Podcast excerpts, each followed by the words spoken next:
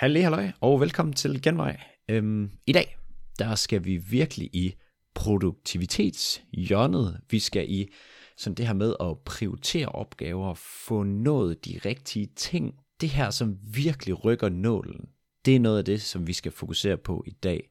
Og jeg glemmer måske at sige, at jeg hedder Mads Lyngø, og øh, i dag, der har jeg Anne Pernille Fischer med i studiet. Eller jeg har inviteret mig ind til, øh, til hende. Og i dag der skal vi tale omkring, hvilke egenskaber der skal til for, at man får succes som selvstændig, om det så er stor eller lille. Og øhm, vi skal snakke en lille smule om det her med, hvornår skal man outsource. For nogle gange så kan man godt føle, at øh, nej, men jeg, kan, jeg kan gøre alle opgaver selv, og øh, jeg har svært ved at vide, hvad skal vi rykke ud af virksomheden, og hvad skal andre tage sig af, og øh, hvad skal jeg selv fokusere på, som jeg er bedst til. Så det er noget af det, vi kommer til at gå ind i i dag, Udover det, så kommer vi også til at snakke omkring øh, Anne Pernilles tilgang til at prioritere sine opgaver og frigøre tid i hendes egen kalender. Og hun sådan fortæller vidt og bredt omkring hendes gode erfaringer omkring det. Og så runder vi også omkring, hvordan at øh, man kan arbejde med sine skyggesider. Og sådan meget distilleret fortalt, så er det det her med nogle sider, vi højst sandsynligt ikke kan lide ved os selv. For eksempel, hvis vi siger til os selv, jamen vi vil ikke tjene en masse penge, fordi vi vil ikke være grådige. you name it. Anne Pernille er meget bedre til at forklare det her, end jeg lige forsøgte på, men det er nogle af de ting, som når man overkommer dem, så kan man nå rigtig, rigtig langt med de ting i livet, man gerne vil. Så jeg synes, det er sindssygt spændende, især fordi mange af os nok går og undertrykker lidt de her skyggesider, og jeg kan egentlig ikke lide ordet skyggesider, men det skal vi ikke så meget ind på. Jeg vil bare sige, at den her episode fuldstændig genial. Jeg smilte helt, da det var, at jeg sad og redigerede den her podcast, fordi jeg synes faktisk, at det var fuldstændig en god snak, vi havde. Så jeg glæder mig bare til at, og jeg glæder mig bare til at tage dig med ind i episoden, og derfor synes jeg ikke, at jeg skal kævle mere. Lad os bare hoppe ind i det. Kan du have en fantastisk lytter.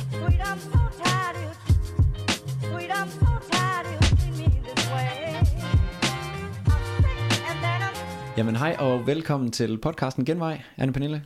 Tak. Jeg glæder mig så meget til at skulle være med. Jamen det har jeg virkelig også. Altså det er, der findes ikke noget bedre end lige når man skal i gang med en podcast, fordi man har uendelig mange spørgsmål, man gerne vil brænde af på en halv time, en time. Så nu vil vi prøve at komprimere det lidt her. Og øhm, vil du ikke starte med bare lige at prøve at fortælle, hvem er det, vi har med igennem, og øh, hvorfor skal man spidse ører? Jo, det vil jeg gerne. Øh, mit navn er Anne Pernille Fischer. Øh, jeg har været business coach og mindset coach, business mentor, hvad man nu kalder det, siden 2013, mm. øh, mhm. og har en baggrund som øh, forretningsudvikler. Jeg kan mærke, jeg har en coachuddannelse. Øhm, Må jeg lige spørge om noget allerede nu? Mm? Kan mærke, det er fordi, jeg er ikke god til skolesystemer og så videre. så, så hvad er det? Når man har gået på øh, Copenhagen Business School, som det så fint hedder i København. Ja. Det gamle København, hvad er det, Københavns øh, Handelshøjskole. Okay. Øh, så bliver man kandidat i merkantil kandidat. Ja, så ja det lyder man, fint. Ja, det lyder virkelig fint, ja. Øh, alt sådan noget med at drive forretning, og hvordan man leder forret virksomheder, og markedsføring, og HR, alt sådan nogle ting, okay. der er under den hat. Ja. I forhold til drift af virksomheder, det bruger man simpelthen fem år på at specialisere sig i. Bum. Ja. Kan man så noget, når man kommer ud på den anden side? Fordi nu har jeg taget en markedsføringsuddannelse, og jeg havde ikke lært noget om digital marketing for eksempel. Og hvordan skulle de også vide det, at vi skulle ud og lave øh, for eksempel digital marketing? Øh, lige da du spurgte, der havde jeg lyst til bare at sige nej. Ja, præcis. jeg måtte lære så meget omkring markedsføring, omkring salg, omkring mm. øh, det, jeg kalder kundesprog, altså tale et sprog, som resonerer hos kunderne, fordi vi som eksperter ofte taler i et øh, i vores eget branchespecifikke sprog. Vi ved godt, hvad kunderne har brug for og alt sådan noget. Og så taler vi faktisk hen over dem, fordi deres behov, det ligger på et andet, hvad hedder det, bevidsthedsniveau, end det, vi, det sprog, vi taler i og sådan noget. Så jeg skulle faktisk tillære øh, en hel masse, hvad hedder det, sådan noget, kompetencer og fag mm. efter øh, uddannelsen. Jeg brugte syv år som øh, blandt andet markedsanalytiker og forretningsudvikler og øh, hvad hedder sådan noget, administration, hvad hedder det, øh, executive assistant, hvad hedder det, direktionsassistent øh, på dansk. Ja. det er det, der med de engelske titler. hvad hedder det på dansk? Jamen, de lyder altid så gode. Ja, ja de lyder nemlig meget fede. Ja, jeg har også altid lyst til at navngive mine produkter noget engelsk, ja. i stedet for at lave det noget dansk. Og hver gang, når jeg så sidder og skal oversætte det, så tænker man, sådan lyder det jo så på dansk. Men ikke også det engelske ord, det lyder sådan for englænder eller amerikanere. Ja. ja. Jamen, det lyder de, bare fedt. De har bare så mange, mange federe ord ja, til ja. ting. Ja. Fuldstændig enig. Ja. Øh, nej, men den her lange rejse med øh, at have arbejdet inden for forretningsudvikling og med mm. markedsanalyser og kunder og hjulpet de her store virksomheder med at ja, vækste virksomhederne og finde ud af, hvad der er den rigtige vej at gå og sådan noget. Mm. Det var helt vildt spændende. Ja. Men en ting er, at jeg gik ned med stress i 2012, hvor jeg havde sådan lidt, det her det bliver simpelthen punktummet. Altså nu, det kan ikke, det kan ikke gå mere, øh, at jeg bliver ved med at gå på et arbejde, hvor jeg ikke er tilfreds, og mm. hvor jeg ikke trives. Øhm, og så havde jeg i mange år gået og drømt om at arbejde med, øh, altså meget mere en til en. Fordi det her med at arbejde med de her store, øh, hvad det, store virksomheder, øh, det er jo fra, jeg har arbejdet i internationale virksomheder, øh, mm. blandt andet eBay, øh, og ja, NCC og sådan nogle, altså meget store virksomheder. Ja. Og det er bare sådan, når man, det er jo fedt at få lov til at være en spiller der, men man er bare en, der leverer noget ind, for eksempel til bestyrelsesarbejde eller til øh, ledelsesseminar eller sådan noget, som de så skal evaluere ja. og vurdere. Og så skal de ud i deres organisationer og tage det her med tilbage. Og der går jamen et halvt år, tre kvart år, nogle gange et år, før der bliver eksekveret på det, man har talt om. Mm. Og når man arbejder med selvstændige, så sidder vi og beslutter lige her. Altså vi sidder jo i mit øh, mødelokale i dag. Ja. Vi sidder lige her og beslutter i dag, om det her det er den rigtige vej for dem at gå eller ej. Og de går hjem og eksekverer på det samme dag eller i morgen. Og jeg synes bare, det er det er så fedt det der med, at det som, i stedet for at man sejler med sådan store supertanker, som de store virksomheder er, ja. så er det de selvstændige, det er sådan nogle små speedbåde. Der bare sådan, kan, de kan bare vende på stedet. Altså det er bare sådan, det er mega fedt. Ja. Øhm, og så kommer der så alle de udfordringer, der nu er med at ja, ture tage de der modeskridt, der er som selvstændig. Jeg kan også sige, bare fra mit eget vedkommende, nogle gange vil jeg faktisk ønske, at jeg var en supertanker. Og det er egentlig af, det, altså af den grund, at så vil jeg ikke skifte retning så meget, fordi jeg har mulighed for det. Fordi det er også en anden ting, jeg ser, øh, både når jeg taler med folk, øh, venner og bekendte i øh, netværk og så videre. Når man har muligheden for det, så tror man også nogle gange, man skal gøre det. Fordi at, jamen, det jeg gjorde sidste gang, øh, hvis jeg nu, lad os sige, jeg har lavet et nyhedsbrev, så laver jeg tre-fire nyhedsbreve, og så tænker jeg, ej, det, det dur heller ikke, eller sådan. Så fordi jeg er en lille virksomhed, så har jeg mulighed for at skifte retning, og så tænker jeg sådan, så tager jeg podcast, eller så tager jeg et blogindlæg, eller et eller andet, som gør, at man aldrig rigtig bliver god til det, man, altså bare til én ting. Fordi alle tingene vil kunne bruges, men fordi man skifter retning konstant, så når man ikke rigtig at finde ud af, hvad der virker for en. Mm. Og det der, det er der så mange selvstændige, der kæmper med, eller små virksomheder, netop mm. fordi de faktisk kan skifte retning. Ja. Altså de kan, som sådan fingerknips, kan vi bare dreje, og vi kan også bare få Altså det kan også være frygten, der stikker sit hoved frem, ikke? Man mm. sådan tænker, at måske er jeg ikke god nok til det her, så hopper jeg over og gør noget andet markedsføringsmæssigt, hvis det for eksempel var nyhedsbrev. Så har jeg gjort det nogle gange. Åh, oh, men der kommer ikke noget tilbage mm. til mig, ikke? Der er ikke nogen respons, ikke? Nå, men så er det nok, fordi jeg ikke er god til det, eller det er nok ikke den rigtige kanal, eller whatever, ikke? Og så skifter man over til videoer, eller til podcast, eller et mm. eller andet, ikke? Og så bruger man nogle gange på det, og igen. Så noget af det, jeg vil sige, øh, det er jo noget af det, vi skal tale om, noget af det, jeg har lært, øh, det er virkelig, at selvdisciplin og vedholdenhed, det er de to vigtigste kompetencer, når man skal drive virksomhed. Mm. Øhm, og jeg vil jeg lige vil sige langt over den kompetence, man har fagligt. Fordi hvis man netop ikke, altså hvis man er sådan en lille speedbåd, der bare kan dreje rundt i vandet og kan ændre retning hele tiden, ja. øh, jamen, altså man ender ikke med at få de gode resultater ud af det. Jeg siger, at man skal tage de ting, der fungerer, og skrue op for dem, forfine dem, forbedre dem at holde sig selv i nakken med, at man ikke har lyst til at skifte retning. Fordi mange selvstændige har jo det her fede, kreative gen. De er så idérige. Altså, de, de bobler over. De fleste, vi snakker om dem som popcornhjerner. Mm. Jeg er selv en af slagsen. Øh, jeg tror, øh, uden sådan at forhærlige mig selv, men det er nok også derfor, jeg er god til at undervise folk i, hvordan de kontrollerer det her, og hvordan de faktisk kan blive meget bedre til at strukturere deres tid, være vedholdende omkring deres mål, og nå det, de sætter sig for, i stedet for de sådan øh, skifter retning hele tiden, eller øh, aldrig får prioriteret tid til det, de faktisk gerne vil rykke på, ja. og så kørt virksomhed og sådan noget i stedet for. Jeg vil sige, udover, hvad var det, du sagde, disciplin og vedholdenhed? Ja. Nej, var det? Selvdisciplin og vedholdenhed, ja. Yes. Ja. Udover det, så tror jeg faktisk lige, jeg vil smide noget øh, ind, som er lidt atypisk, og det vil måske være indsigt. Fordi jeg synes meget af det, som jeg selv har oplevet på mig selv, og ser hos andre, det er det her med, at manglen på indsigt gør, at man tror, at der er en knap, en, lige en måde, du skal sige ting på, lige skrive med de her ord. Altså der er en, hele tiden en eller anden hurtig knap, mm. og hver eneste gang, så bliver jeg bare bekræftet i, at det har ikke en skid med det at gøre. Det er bare at være vedholden, lære dine fejl og blive ved med at prøve igen. Det svarer lidt til, hvis du skal stille op i OL, du er ret hurtig, så tænker du, at jeg kan løbe stafet. Mm-hmm. Nå, så lykkedes det ikke lige at løbe stafet første gang, så vil jeg løbe maraton. Og nej, men det virkede ikke, så prøvede jeg lige 800 meter løb. Eller, altså sådan, ja. Hvis du bliver ved med at bare skifte retning, så vinder du aldrig den OL-medalje eller noget. Præcis. Ja. Og de, altså selvstændige er jo ikke ude efter at vinde OL-medaljen, men de fleste vil jo gerne øh, være selvforsørgende. Mm. Øhm, uanset om man bor sammen med en eller ej, og har fælles økonomi med nogen eller ej, så vil de fleste jo gerne føle, at de tjener deres egne penge selv, og er en bidragende del til en husholdning. Ja. Øhm, de fleste, de vil også gerne have mere end bare råd til at leve. Øh, de vil gerne have en god forretning. Mm. Øhm, dem jeg arbejder med er for det meste ikke folk, der sådan sætter økonomien som det højeste mål, men der er ingen tvivl om, de kan jo nemt have øh, hvad hedder det, noget højere mål, end de ville have, hvis de var ansat et sted. Mm. Øhm, men ja, nej, jeg er jo så enig. Altså indsigten, det er virkelig... Og der er ikke nogen, der er ikke nogen magic button. Der er ikke en magisk knap, vi kan klikke på, hvor mm. vi bare lige skal lede efter. Det tror jeg også er noget af det, mange bliver grebet af. Øhm, at man... Vi bliver eksponeret hele tiden for nye metoder eller nye måder, vi kan gøre ting på. Markedsføring, salg, øh, ja. altså webinarer, freebies, øh, funnels er jo noget af det, der bliver talt rigtig meget om for tiden. Mm. Øh, altså øh, hvordan vi får folk øh, fra, de ikke kender os, og frem til at købe øh, sådan en form for salgstrakt. Øh, ja, podcasten også som et eksempel. Mm. Ikke? Og der er jo ja, hvilke sociale medier man skal være på, om man skal bruge video, om man ikke skal bruge video, om man kun skal bruge lydfiler, om man kan nøjes med det skriftlige medie, osv. osv., osv. Altså, mm, det er uendeligt. Ja, og det er bare sådan lidt, ja, Facebook-grupper også.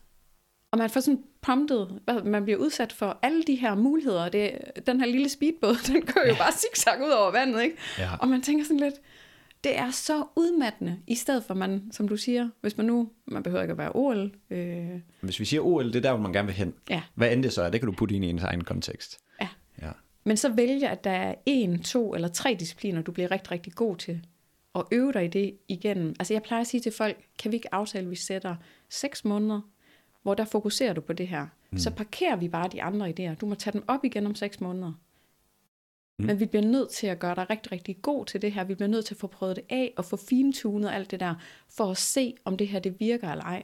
Men ja. de fleste, de får lyst til at abortere ideen første gang, de mærker, at de ikke får den respons eller den succes, de gerne vil. Og jeg synes bare, det er så synd, for der har man allerede investeret så meget mm. tid og energi i det.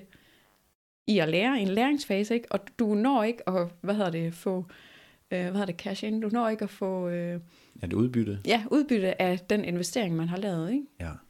Fuldstændig, og jeg tror også, at, øh, hvis jeg lige skal spille bold med det her, så hvis man koger alle de her uendelig mange ting ind, vi koger dem helt ned til en bouillonterning, om det så er en funnel, eller at møde folk i en Facebook-gruppe, eller et eller andet, så er det jo, at man skal, hvad skal man sige, man skal formå at få en eller anden tillid til, at den, der sælger noget, løser det problem, som køber har. Mm. Og hvad end det så er, og det, det er jo det, jeg egentlig gerne vil øh, sådan sige til folk, for det er noget, jeg har bøvlet meget med, at, at troet, at det kunne være alle mulige, eller det kunne være alle mulige ting, men jeg har altid troet, at ah, det var lige den næste ting. Men ikke skid med det at gøre. Det er meget mere det her, at man forfiner det, og så bare sørge for at prøve at skabe den værdi for potentiel kunde, som man nu gerne vil. Om man så gør det via en e-mail, eller en, en podcast, eller et eller andet, det er fuldstændig ligegyldigt. Det er bare et spørgsmål om, at jeg som køber skal have to, tillid til dig som sælger i, at jeg tror på, at du kan løse mit problem. Ja. Og, og det der med at tro, at så har jeg lige, jeg har hørt øh, Bettina eller Michael har en Facebook-gruppe, der gør det godt, så tror jeg lige, at jeg vil prøve Facebook-gruppe. Men så er det bare tilbage til igen. Det er fordi, at Michael eller Bettina er god til at skabe tillid igennem den Facebook-gruppe. Ja. Øh, ja. Men det er, bare, det er bare noget, jeg selv har virkelig selv har jagtet det der. Ja. Men det hænger så godt sammen, fordi det er faktisk en af, jeg kan huske, du skrev det der med, om det, hvad det er, jeg har lært undervejs mm. med det her med at bygge virksomhed. Det er virkelig, at man skal finde nogle salgs- og markedsføringsmetoder, der passer godt til en selv. Altså noget, man selv har det godt med at lave. Ja. Fordi man skal lave det hver dag som selvstændig. Fuldstændig. Vi kan outsource, det kommer vi også til at snakke om, eller vi kan få andre folk, vi kan købe andres hjælp til at lave ting for os. Men der er noget, vi bliver nødt til at lave selv. Mm. Øh, og i en vis periode af ens liv som selvstændig, der laver man det hele selv. Altså det er man... Øh, øh, og de fleste er i hvert fald økonomisk tvunget til at lave det hele selv. Og jeg vil faktisk sige, jeg tror faktisk, der er en rigtig sund læring i det, i at man lærer alle de elementer, der er i det at drive virksomhed. om man så vil skalere det op og have ansatte, mm. øhm, så der er andre, der bliver dem, der tager sig af de opgaver, man ikke selv er god til, eller ikke selv gider, mm. eller man outsourcer det. Så er det rigtig godt at vide, hvad det egentlig er, det kræver alle de her forskellige elementer, før man outsourcer det. Altså, øh, det er jo det, man lærer, når man er uddannet inden for det, jeg er uddannet. Altså, så jeg har bare den viden fra studiet. Ja. Men jeg tænker virkelig, at hvis, når folk ikke har den viden om at drive virksomhed, når de kører virksomheden selv, så ved de heller ikke, hvad de har af muligheder. Og de ved ikke, hvad det er, der skal til. De ved ikke, hvad det er, de skal skrue på. De ved ikke, altså, hvad, hvad det er for værktøjer, de har i kassen, når de aldrig har beskæftiget sig, hvis de ikke har beskæftiget sig med det hele. Derfor siger jeg også, at altså, de første, jamen ja, jeg vil ønske, at jeg bare kunne sige to-tre år. Mm. Men altså, jeg, jeg, jeg ser faktisk det at lære at drive virksomhed som et, også et kandidatstudie. Altså det er sådan et 4-5-årigt projekt, hvor man lærer at drive virksomhed. Og det er altså bedre at sige, at det ene år, der bygger jeg på nogle elementer af det, der starter med mit fundament med at finde ud af, hvad er nichen og produkterne, og hvordan er det overhovedet, jeg sælger og kommer ud til dem. Og så må man bruge de markedsføringsgreb, man har der, og så bygger man lang, langsomt noget markedsføringskompetence på at udvikle sine produkter, sådan, så man har sådan en trappe af, hvad der skal ske år for år. Og der er jo ikke, der er jo ikke en trappe, der er ikke en, jeg vil ikke sidde og kunne komme op med, hvordan folk de skulle lære det over fem år. Men det er bare sådan lidt, der er nogen, der tænker, at jeg kan blive selvstændig altså på et halvt år, hvor jeg har sådan et, jamen det kan du også godt, men du har ikke lært at drive rigtig god virksomhed på et halvt år. Det lærer du måske på fem år. Mere. Mere, ja. Igen, tilbage til indsigt. At man skal ligesom finde ud af, hvad, hvad er hvad, hvad for nogle parametre kan jeg skrue på, og hvad for nogle behøver jeg ikke at skrue på, som jeg hele tiden tror, jeg skal skrue på. Ja. Øhm, alle mulige. Ja. ja det, det er vildt spændende, og det er virkelig, vi, altså jeg tror virkelig, vi kunne lave et, et komplet afsnit omkring lige præcis det her fordi det er også noget, der ligger mig meget øh, nært på hjertet. Men, men øh, vi skal ligesom, i dag er dedikeret til, at vi skal finde ud af, hvordan vi prioriterer vores opgaver og tid, så vi får gjort det vigtigste først, fordi det er, når det er det vigtigste, så er det det, der skal gøres først. Sjovt nok. Så jeg vil bare lige høre sådan, øh, jeg kan huske, at du nævnte det her med, at, at man kan, des, altså et eller andet sted, så kan man designe en hverdag til det, der passer til en selv. Øh, vil du prøve lige at sætte nogle ord på det? sådan at, at, at du hjælper folk lidt med det, fordi at du siger jo også det her med, at jamen, hvad passer til dig? Og det er jo en vigtig, øh, hvad skal man sige, ting at overveje. Så vil du lige prøve sådan lige at, at bare fortælle en lille smule om det? Jo, selvfølgelig. Øhm, for det første så har jeg, øh, jeg har altid den her analogi til, at folk, der starter deres egen virksomhed, mm-hmm. altså nu er det ikke fordi, det er jo ikke iværksættere, vi snakker om, eller det er ikke nystartet, vi nødvendigvis snakker om, men... Det kan være alle ting. Ja, der hvor, når man har, alle har jo startet virksomheden på et eller andet tidspunkt, og de fleste, de kommer jo fra et øh, arbejdsliv som ansat. Mm. Øh, uanset om de så har arbejdet i offentligt regi, øh, om man har været pædagog, eller man har været øh, kontormedarbejder, eller leder et sted, eller ja, renovationsarbejder, hvad man nu har, musiklærer, mm. øh, så kommer de fra et arbejdsliv, hvor man som ansat lever ind i en konstruktion af, hvordan det er at arbejde. Og de fleste mennesker, de har ikke så meget andet at relatere til, så de kommer til at skabe en kopi af det her meget, meget travle liv, hvor det er arbejdet, der bestemmer over deres tid. Også deres fritid. Så jeg plejer at udfordre, øh, jeg har en mastermind, hvor der plejer vi altid at arbejde på et eller andet tidspunkt med, hvordan er det, man designer det, altså ud fra, hvad er det, man vil have i sit liv ved siden af arbejdet. Ja. Hvornår er det, du gerne vil møde på arbejde? Altså, hvad er det for en morgen, du gerne vil have? Hvad er det, du gerne vil have tid til? Hvornår vil du gerne have fri om eftermiddagen? Hvad er det, du gerne vil have plads til i din fritid? Øh, også økonomisk, altså ligegyldigt hvad det er, man øh, længes efter. Men start der med at sige, at det her, det er mine private behov. Ikke? Mm. Når man nu er selvstændig, har sin egen virksomhed, så har man alle muligheder for at skabe et arbejdsliv, der passer ind i ens liv, i stedet for at få ens liv til at passe rundt omkring arbejdet. Og det er nok den, jeg tror, det er den modigste beslutning for langt de fleste, at turde starte der med, hvad de gerne vil, og tro på, ja tro på, at det kan lade sig gøre, ikke? Fordi det er, altså der, det her, hvor modet og frygten virkelig, det bliver sådan en, øh, det er sådan to vægtskåle, det kan folk ikke se, men de mm. vipper sådan lidt op og ned, ikke? Og den ene dag kan det godt være, at man føler sig modig nok til at tage de her beslutninger, der skal til, og den næste dag har man måske lyst til bare at søge et job i Netto. Altså, ja. fordi frygten den larmer så meget på scenen, og tvivlen omkring, om man kan det, om man har det, der skal til, og kan det lade sig gøre, og alle de ting, man ikke ved endnu, hvis der er nogle markedsføringsmetoder, man skal bruge og sådan noget. Ikke? Ja. Hvordan, øh, hvordan, hvad skal man sige, hvordan dealer folk med deres frygt, så de ikke skifter retning? Altså sådan, hvordan, har du nogle sådan, tilgang til, hvordan I sådan, eller hvordan, hvordan du selv for eksempel? Altså hvis vi skal tage den lidt lettere version af det, så er der noget, der hedder The Work af Byron Katie, øhm, hvor man spørger sig selv, om det er sandt, at det vil ske. Altså man tager den frygt, man har. Øhm, hvis man for eksempel er bange for, at øh, man ikke kan sælge, og resultatet bliver så, at, øh, at jeg ikke får, øh, at jeg bliver ved med at have dårlig økonomi. Ja. Fordi jeg er, som jeg er. Fordi jeg ikke kan finde ud af at sælge. Mm. Jeg bliver ved med at have dårlig økonomi, fordi jeg ikke kan sælge. Er det sandt? Formentlig. Måske. Mm. Hvis det kun er et ja-nej spørgsmål, er det så sandt? Kan du med 100% sikkerhed vide, at det er sandt? At man bliver ved med at have dårlig økonomi, hvis man ikke kan sælge. Ja, det tænker jeg. Ja. I hvert fald. Ja. ja. Øhm, og hvis man så tager næste skridt af den, så spørger man, hvordan har man det, når man tænker den tanke og tror på det er sandt? Mm. Og så folk, de kan snakke om, de bliver stressede, de bliver bekymrede, de Ja. ja. stopper med at gøre en masse ting, de stopper med at lære ting, de stopper måske faktisk med at sælge, fordi de tror på den tanke. Mm. Og så har man sådan, der er flere skridt i den her, men allerede der begynder man at åbne op for, okay, men det, at jeg går rundt og tror på en tanke, forhindrer mig faktisk i at tage de skridt, jeg skal tage, tage for netop at få det modsatte til at ske. Mm. Altså for ikke at opfylde den her selvprofeti. Hvad Ja. hedder det? Hedder det ikke? Jo, jo, Et eller andet.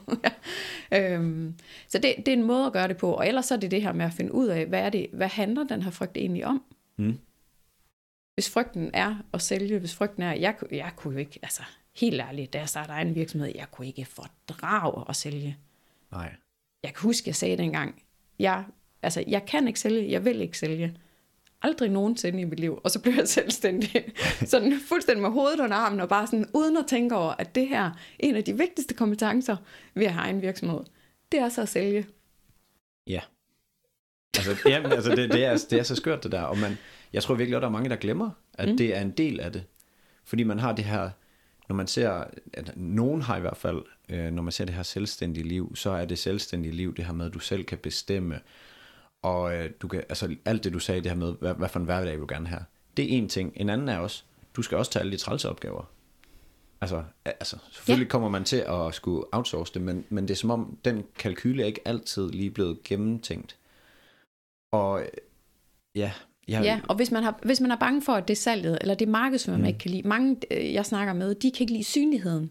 De kan ikke rigtig lide det der med, den der, altså sådan i situationstegn, den der selvpromovering. ja, øh, eller sætte sig selv derud, øh, billeder af sig selv, øh, hvad hedder det, selfies og sådan noget på, mm. for eksempel Instagram, hvis det var ens øh, primære, altså det er jo sådan meget der, hvor man bruger selfies.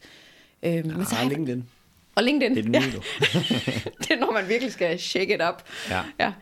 Øhm, men det er jo igen det der med at finde ud af, hvad er det for en metode eller en måde at bruge markedsføring, som passer til en selv. For mm. der er jo ingen, der siger, hvis det var selfies, og man ikke kunne lide det der personlige, der er ingen, der siger, at det er den eneste rigtige måde for en at sælge på, eller mm. markedsføre sig på. Jeg har sådan lidt, hvis man, hvis man er et væsentligt mere privat menneske, jamen, så kunne man jo lige så godt øh, vise det i sin markedsføring, at man ikke giver sig selv væk. Altså sådan, og det vil folk heller ikke opleve, når de så sidder med vedkommende og får hjælpen af vedkommende. Jeg tænker, det må godt spejle den person, vi er. Mm. Den måde, vi markedsfører sælger os på. Men der er ingen tvivl. Altså jeg tænker virkelig, nogle af de ting, jeg har lært, det, det der med, altså vi skal finde de der salgs- og markedsføringsmetoder, der passer til os selv. Ja. Vi skal også altid finde tid til at sælge og markedsføre os. Eller være synlige. Altså, man kan kalde det mange ting. For mig er det egentlig bare det. En eller anden form for synlighed, øh, som jeg, altså jeg har sådan bare en regel om, det skal være hver uge. Altså, man må ikke forsvinde fra æderen. Mm. Overhovedet ikke. Det betyder ikke, at man skal sende et nyhedsbrev hver uge.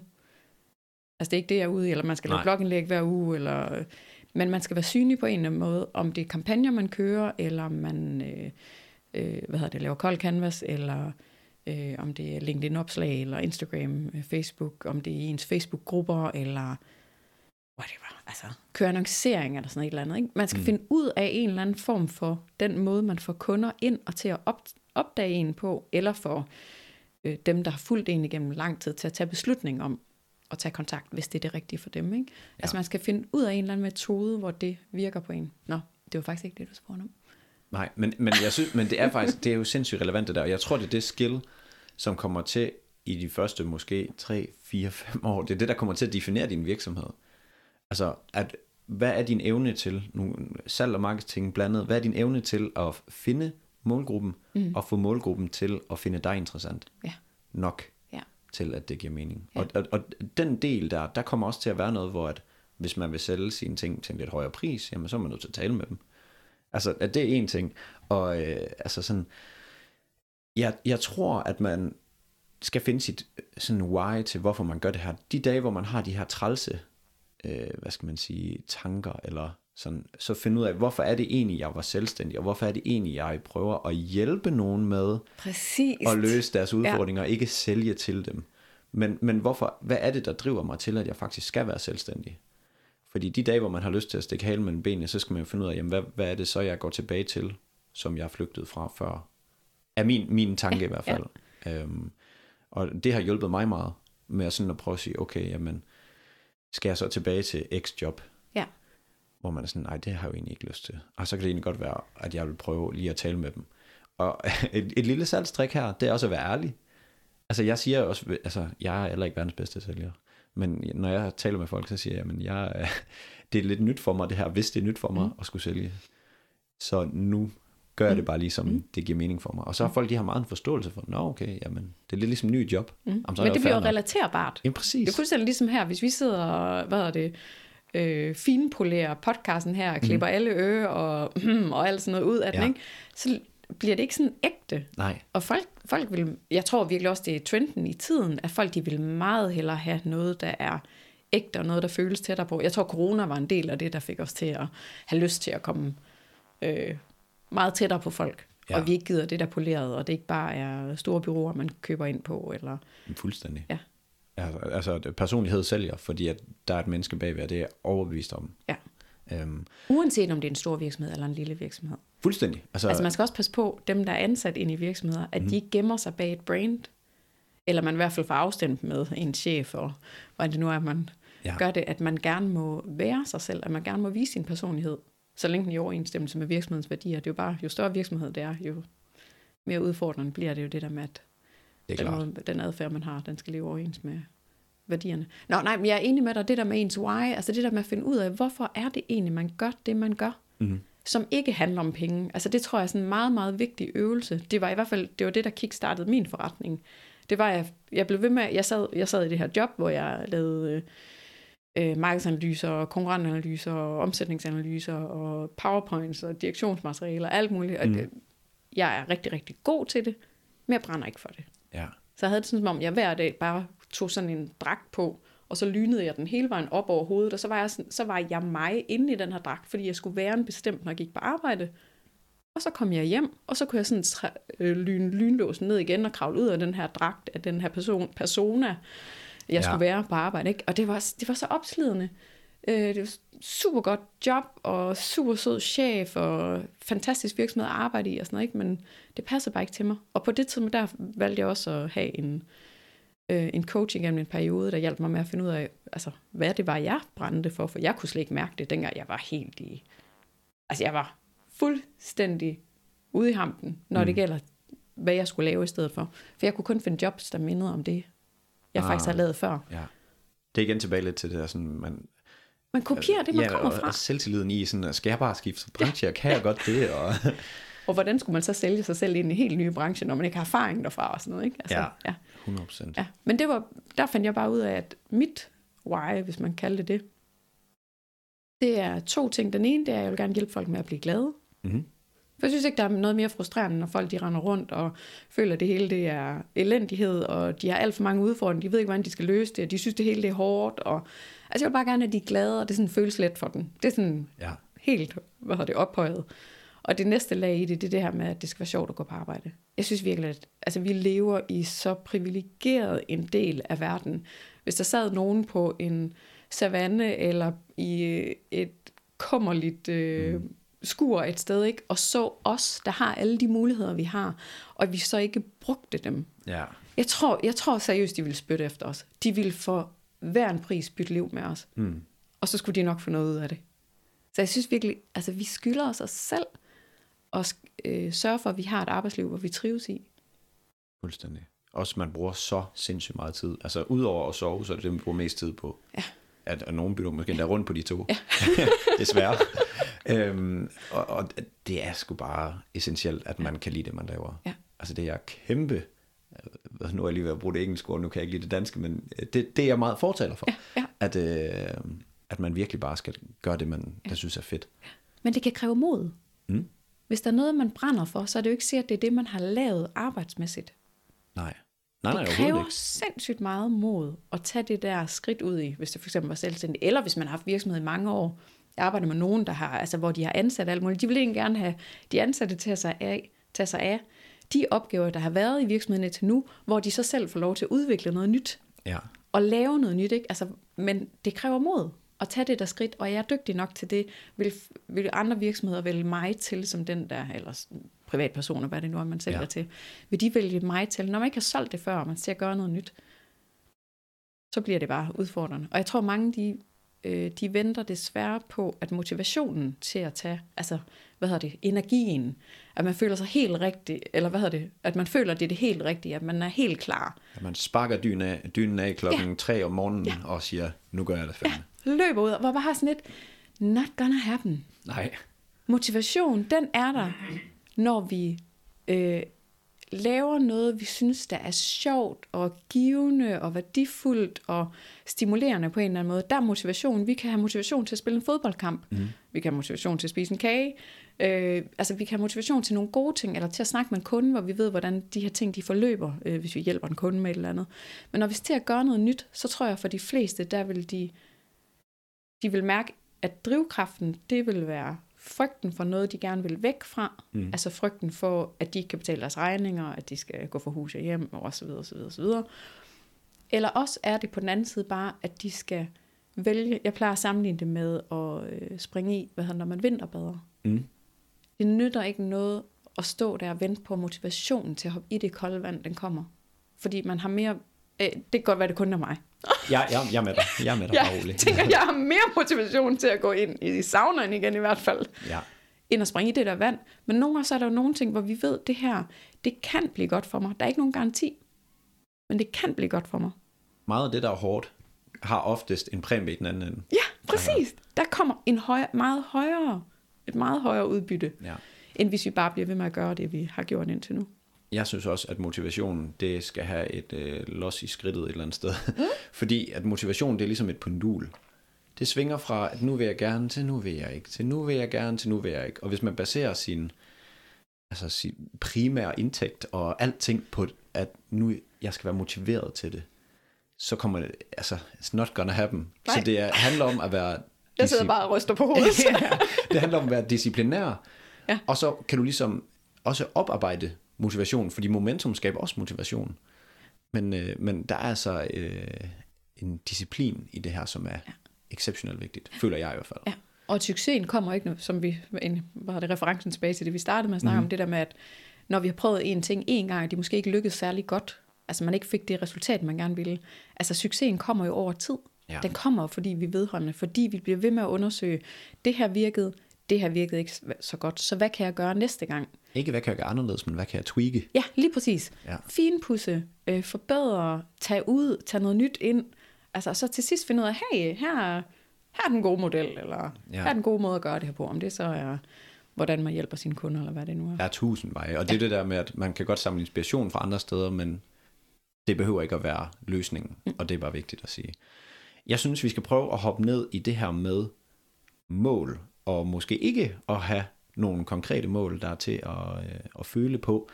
Vil du ikke prøve sådan lige at sådan, øh, sætte på ord på det her med ukonkrete mål, og hvorfor det måske spænder ben for folk? Jo, gerne. Det er et af mine øh, helt store, hvad hedder det, hvad hedder det, min helt store akilleshæl, tror jeg. Noget, jeg virkelig står på mål for. Mm. Øhm, ukonkrete mål, i modsat, modsætning til konkrete mål. Hvis vi lige tager et eksempel på et ukonkret mål og et konkret mål. Et ukonkret mål kunne være, øh, nu har vi snakket om salg og markedsføring. Mm. Jeg vil gerne være mere synlig, Mm. eller jeg skal være mere synlig. Og så man, det sætter man sig som mål, at det er det, det, det, jeg skal gøre noget ved i den her måned, og næste måned, og næste måned. Men det er sådan lidt, jeg, jeg plejer altid at spørge, så hvor meget er mere? Øh, Altså skal du, Øh, skal du smide et enkelt billede i din story på Instagram? Skal du lave et enkelt opslag? Mm. Skal du skrive et nyhedsbrev? Skal du skrive en artikel, blogindlæg, hvad det nu er, som du deler et sted? Skal du være med i et netværksmøde? Skal du ringe til en ny kunde? Altså, hvad, hvad, er synlig, hvad er mere synligt? Altså, det er sådan umålbart, og det er jo det der med de ukonkrete mål. Eller hvis man gerne vil have en bedre økonomi, eller tjene mere, hvor jeg har sådan lidt, men hvad? Altså, en krone mere i år? Er det, altså, for det er jo mere. Mm. Ja, ja, jamen, altså, jeg, jeg er fuldstændig med dig der. Øh, og når folk, så sidder de sådan lidt, Nå, okay, men hvad er så konkret mål? Jamen altså, hvis vi snakker synlighed, hvad, hvad vil du så, altså hvad er dit, øh, hvad er det, dit eksekverbare mål, dit handlingsmål? Mm. Det kunne være et konkret mål, som hedder, inden for synlighed kunne det være, jamen jeg vil gerne sende, øh, hvis man nu havde nyhedsbreve for eksempel, jeg vil gerne sende to nyhedsbreve, jeg vil gerne lave øh, to blogindlæg, og jeg vil gerne dele, øh, whatever, øh, 10 opslag på sociale medier. Det bliver noget, man kan krydse af på en liste, og man kan finde ud af, hvor lang tid tager hver enkelt af de her elementer. Mm. Øhm, så man kan sige, at øh, hvert nyhedsbrev er en delopgave, øh, og hvert blogindlæg er en delopgave, hver social, social media post er en opgave. Og så vil man ligesom kunne sige, at det tager så så lang tid. Man kan putte det i sin kalender og planlægge alt sådan noget. Så er vi allerede meget tættere på at lykkes med det her mål. Så har vi gjort, jeg vil sige, man har gjort rimelig meget for at være synlig, hvis det er en måneds arbejde, samtidig med, at man driver en fuld kørende virksomhed i hvert fald. Ja. Det jeg hørte dig sige der, det er også, at det er, din mål skal måske mere være actions. Altså handlinger til, at du kommer derhen, hvor du gerne vil. Altså, jeg plejer i hvert fald sådan, på den måde, jeg griber det an på, og nu er jeg meget ny i det her, og som jeg har fortalt dig, jeg har en, øh, en coach også, så Ja, fordi fedt. det er da fedt at have folk, der er klogere end en selv. Øhm, men, men det er bare, den måde, som jeg sådan har lært at bruge det, det er, at jeg har et, et mål om, lad os bare sige, jeg vil tjene 250.000, eller omsætte for 250.000 i måneden. Hvis vi siger, at det er et mål, så skal jeg jo så bryde det ned i, hvilke handlinger skal jeg gøre, for at jeg når det mål. Og så det, jeg måler på hver uge, eller hver dag, eller hver måned, det er, har jeg gjort de handlinger, der skal få mig derhen, mm. i stedet for at sige, kom jeg, hvad, hvad er min omsætning nu? Fordi det, altså, det er fint nok at holde status, om det går godt eller dårligt, men det er ikke det, jeg skal måle på. Mm. Øh, og er, er det meget øh, det samme? Fuldstændig, og jeg kalder Ja. ja. det bare resultatmål og handlingsmål. Dit resultatmål, det er for eksempel et vist omsætningsmål, mm. eller et vist antal kunder, du vil signe på en måned. Øh, hvad hedder det? Øh, ja, Ja. få nye kunder på en måned, ikke? Eller, altså et eller andet, som, hvor der er noget uden for os selv, der er med til at afgøre, øh, hvad hedder det, hvorvidt vi når målet. Ja, Det er et resultatmål. Der har vi ikke selv fuld kontrol over, om det sker. Vi har kontrol over vores handlinger. Mm. Ja. jeg er Det så er sådan- enig. Ja. Man kan ikke se, at jeg sidder og laver thumbs up, men øh, jeg er fuldstændig enig. en god snak, det her. Ja, Men altså, det er bare det der med at have et resultatmål, det vil også sige, at man skal vide, hvor det er, man vil hen. Hvor stor en virksomhed er det, du vil opbygge? Hvilken slags omsætning snakker vi om? Hvilken slags bundlinje, hvad vil du kunne udbetale til dig selv? Mm. Pension, alle de her ting, der nu skal til. Øh, hvad vil du have råd til at investere i? Både din virksomhed ved siden af virksomheden, opsparing, ferie, whatever. Mm. Øh, hvad er de her sådan, resultatmål for? Øh, og det kunne også være mere bløde værdier. Altså, hvad er det for et liv? Hvad er det for værdier, du gerne vil have, der er de grund, hvad hedder det, grundelementerne eller grundpillerne mm. i ens liv, som man gerne vil kunne mærke hver evig eneste dag. Ja. Altså man, godt, man kan sætte forskellige mål, som er et resultatmål, men hvor det ofte vil inkludere, hvordan andre, om andre siger ja, om andre de hjælper, om det er let at komme igennem med et eller andet. Øhm, og så laver man de her handlingsmål, som egentlig er selve opgaverne. Og så når man over tid, som vi har snakket om, også med vedholdenhed og selvdisciplin i forhold mm. til at holde ved på ens projekter, så skal man jo tilbage og evaluere på, det her det var de handlingsopgaver, som jeg satte, eller handlingsmål, som jeg har sat for mig selv, for at komme tættere på mit resultatmål. Har de så bragt mig så langt, som jeg troede, de ville? mm. Altså det er jo ikke sikkert, at de skulle bringe en 100% i mål, men havde man forventet, hvis du siger 250.000, ja. et eller andet om var bare- måneden, eller ja. whatever, et eller andet. Øhm, og har, de, har man så tænkt, at de her handlingsmål, de kunne, burde kunne skaffe de første 125.000, har de så det? Mm. Hvad for nogle af dem var gode? Hvad for nogle virkede ikke så godt? Hvad for nogle var rigtig gode for mig? Hvad for nogle har jeg brug for at lære mere af? Altså, så det bliver sådan mere en refleksionsproces, man kan bruge omkring de handlingsmål. Tog de meget længere tid, end man troede? Har man tid nok? Giver det nok i forhold til den tid, man bruger på det? Og så videre, og så videre, og så videre. Indsigt. Ja, igen. indsigt. ja. Nå, men altså, Det er en god en at have med. Ja. Ja, og øh, jeg, jeg er så glad for, at du siger det her, fordi at det er aldrig sådan rigtig gået op for mig før, at jeg skal evaluere på, hvad det er, jeg gør. Ikke bare, hmm, virker det? Ja, nej, jeg ved det ikke lige. Altså sådan oprigtigt. Jeg gør, det er jeg begyndt at gøre hver søndag, og sætte mig ned, og så evaluerer jeg min uge, Mm. og siger sådan, jamen, så hvad har jeg lært? Hvad kan jeg gøre anderledes? Øh, sådan nogle ting. Og, og lidt på samme måde, så skal man også evaluere sine indsatser, tror jeg. Mm. Sådan med, fungerede det her? Nej. Jamen, så er det ikke bare nej, det fungerede ikke. Så det, hvorfor fungerede det ikke? Mm. Altså, så man hele tiden bevæger sig tættere på den løsning. Fordi at, hvis man bare stiller ja-nej spørgsmål, altså dårlige spørgsmål giver, giver dårlige Dårlige svar. svar. Ja. Ja, Eller ikke brugbare svar. Ja. Fuldstændig, jamen det er jo ikke engang svar. Nej, det fungerede ikke. Jamen, hurra. Ja. ja. Men øh, det er i hvert fald noget, jeg gør. Hvordan evaluerer du så på det? Har du, øh, har du en sådan fast rutine, hvor du Jamen, det er, faktisk, det er faktisk det samme. Okay. Jeg, jeg underviser i en sådan en ugeplanlægningsmetode, også hvordan de sætter mål på månedsmål og alt sådan noget. Ja. Øhm, hvor det, det handler om at kigge tilbage på den uge, eller måned, eller halvår, hele år, hvor lang tid det nu er gået, og så se, hvad er gået rigtig godt, hvad har fungeret, hvad har ikke fungeret, eller hvad, hvad har været mindre godt. Ja. Hvad vil man gerne tage med sig videre? Altså, hvad er det egentlig alt det her, der giver mening at blive ved med at slæbe rundt på, eller lære mere af, gøre mere af, og så lade det andet gå? Ja. Altså, jeg tror virkelig også, det er en... Jeg tror, det er noget af det, der er udfordrende. Altså, det kommer sådan lidt an på, øh, hvad hedder det, mennesketyper, øh, hvem det er, der lytter med her. Men der er mange, der har det med at slippe mange af fejlene, altså i sådan i situationstegn fejl, altså de læringsmomenter, vi har, i, når vi laver noget nyt. Det er jo ikke det hele, vi kan lykkes med. Og mange, de vil jo... Jeg tror, vi fejler øh, 3-7 gange, hver gang vi lykkes med en ting. Mm. Så vi må også regne med, at succesbunken, den er væsentligt mindre end øh, det, vi kan kalde sådan i situationstegn, fejlbunken. Ikke? Jeg har bare sådan et... Læringspunkten. Ja, læringspunkt, lige præcis. Jeg tænker mere, det er det. Altså, der var noget, vi fandt ud af, ikke fungerede for en selv. Mm. På det tidspunkt, med de ressourcer, den tid og den kompetence, man havde. Altså, der, der er jo mange, hvad hedder det, der er mange øh, ting, der spiller ind på, om noget lykkes eller ej. Ja. Er man dygtig nok til at kommunikere det budskab, man gerne vil ud med? Øh, kender man den kundegruppe nok, som man gerne vil sælge til? Er det det rigtige format, man tilbyder noget i? Altså, og der er så mange ting, man skal ind og evaluere på. Så det kommer sådan lidt an på, hvis det, hvis det er min egen planlægning, så kigger jeg på, hvad jeg har gjort, hvad jeg synes, der har fungeret godt, hvad der ikke har fungeret godt, hvad jeg gerne vil blive bedre til, mm-hmm. blandt andet.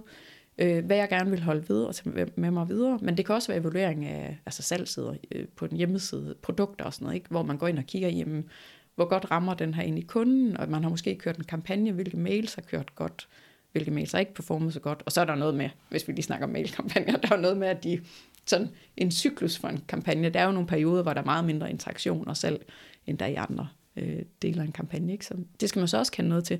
Men det er kompetencer. Mm-hmm. Og det er igen det der med, det er sådan et femårsstudie at blive selvstændig. Som minimum et femårsstudie bliver vi enige om. Fuldstændig. Og jeg tror også noget af det, man undervurderer mest, det er repetitioner i noget.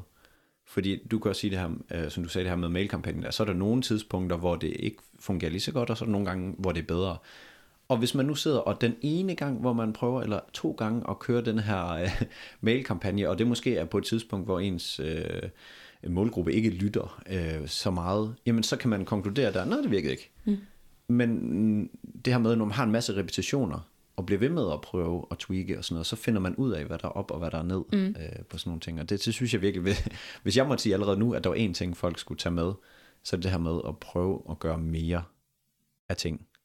Altså at prøve at skrue frekvensen lidt op, så man har mulighed for at nå at lære noget. Ja. Det svarer jo til, at man skal lave en øh, hvad hedder det, AI-teknologi, som kun, altså en, en selvkørende Kunstig bil. Som, intelligens. ja, Ja, ja, præcis. ja, Ja. En øh, selvkørende bil, som kun må køre en tur, og så skal den have lært alt det, den skulle kunne. Mm, det er Not nok... gonna happen. Nej, Igen, præcis. det kommer jeg til at sige mange gange. Ja. Ja, jamen, altså, ja. Og, sådan, og sådan er det, og det synes jeg bare er vigtigt. At man Computeren, også, som man sidder... Jeg har en computer til at stå her foran mig. Mm. Gået fra at være... Altså, hvis, hvis du, der lytter med, nogensinde har set den første computer, det er jo et skrummel uden lige. Altså, Ja. ikke engang noget, man kunne bære rundt, et almindeligt menneske. Og i dag kan vi jo have en laptop, hvad hedder det, Ja, bærbar vi kan- computer, der... Lommen, Ja. mobilen. Ja, Altså, præcis. Ja, jamen, det er jo så vildt, ikke, hvordan tingene udvikler sig over tid. Men hvis man havde spurgt dengang, om der var nogen, der havde brug for en computer, det svaret var nej. Mm. Jeg tror nok, de lavede sådan noget med at undersøge, om det var noget, folk var interesseret i. Der, altså, hvor, hvad skulle man bruge en computer til? Ja. Jamen altså sådan noget lærer man jo hen ad vejen. Man kan sige, den, jeg mener den mobil vi har i lommen her, den er, jeg tror det er tusind gange så, øh, så kraftig, som øh, den computer, der sendte Apollo til månen. What? Altså det, det er sådan, man, kan slet ikke forstå, hvor meget det udvikler sig, og det, og det er bare for at sige, at det er, man, man lærer meget i processen, ja. og det håber jeg virkelig folk, de ja. Øh, tager og til Og de skal blive ved med Præcis. og øh, prøve tingene, prøve tingene af i forskellige former, og skrue på noget, mm. der virker, virker, skrue op for det, ja. og finde ud af det, der ikke virker, hvad er det, jeg kan gøre med det, hvad er det, jeg skal lære af det. Og man, ja. skal, man skal ikke lytte på mig, fordi jeg siger det som en, der ved noget. Man skal lytte til mig, fordi at der, er, der er en, der har fejlet meget ja. her. Og det, og, det, Også her. og det er derfor, at jeg, jeg kan sige, at når jeg kigger tilbage og brugt tre år på der, hvor jeg er nået nu, så tror jeg godt nok, det vil have tilbagebetalt mange gange vækst, hvis det var, at jeg noget før havde tænkt over de her ting med at gøre de svære ting først, og, og det kræver flere repetitioner, før man retning, og alle de her ting. Ja, ja. Fuldstændig enig. Og det ja. fører mig fuldstændig godt videre til, at vi skal også, nu har vi jo defineret, at vi har øh, resultatmålene, og så har vi handlingsmålene, hvad det ikke det, du kalder mm. dem?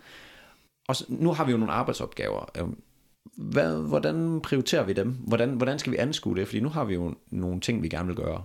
Hvad er vigtigst, og hvad skal gøres? Øh, der, jeg plejer altid at komme til at, sådan at prikke ned i sådan et, øh, et ømt sår hos de fleste, og det er, at ja. vi, kan ikke, vi kan ikke gøre det hele på én gang. Og det vil de fleste selvstændig gerne. De vil mm. gerne, at de kan kaste over det hele samtidig nu. Eller virksomheder, altså større virksomheder også for den sags skyld. Ikke? De har bare, ja, de, de har, har lidt andet, ja, det er et lidt andet mindset. Ja.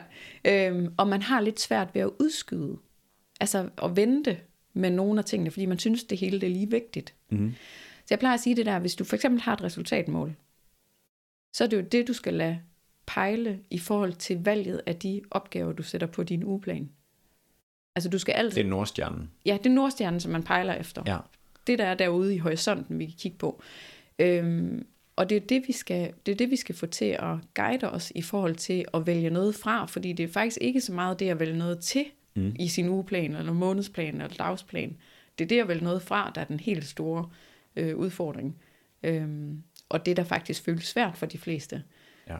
Især når man så begynder at arbejde med, hvor meget vi faktisk kan nå på en dag, hvis vi vil gøre tingene bare nogenlunde godt, så begynder folk at blive overrasket over, at vi skal virkelig prioritere de ting, der skaber værdi. Værdi for vores forretning, eller værdi for vores velbefindende, eller værdi for vores kunder. Eller, ja. øhm, og det er også derfor, der er noget omkring øh, alt det her med salg og markedsføring, der, hvor det kræver, at de, man skal have fundet en eller anden form for måde, hvor kunder finder en lettere på, så man ikke selv skal sidde og gøre alt salgsarbejdet fra bunden. Mm.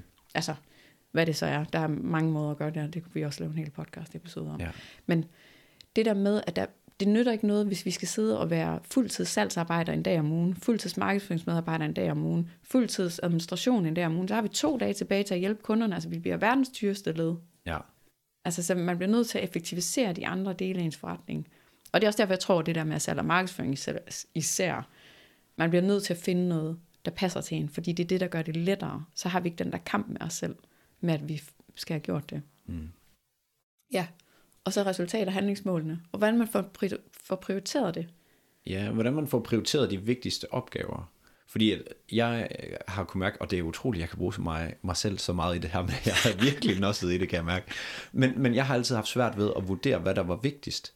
Eller jeg har i hvert fald ikke forholdt mig kritisk nok til, hvad der var vigtigst af opgaver. For eksempel, skal jeg lige lave et, øh, et post, et eller andet sted, eller skal jeg ringe til en potentiel kunde?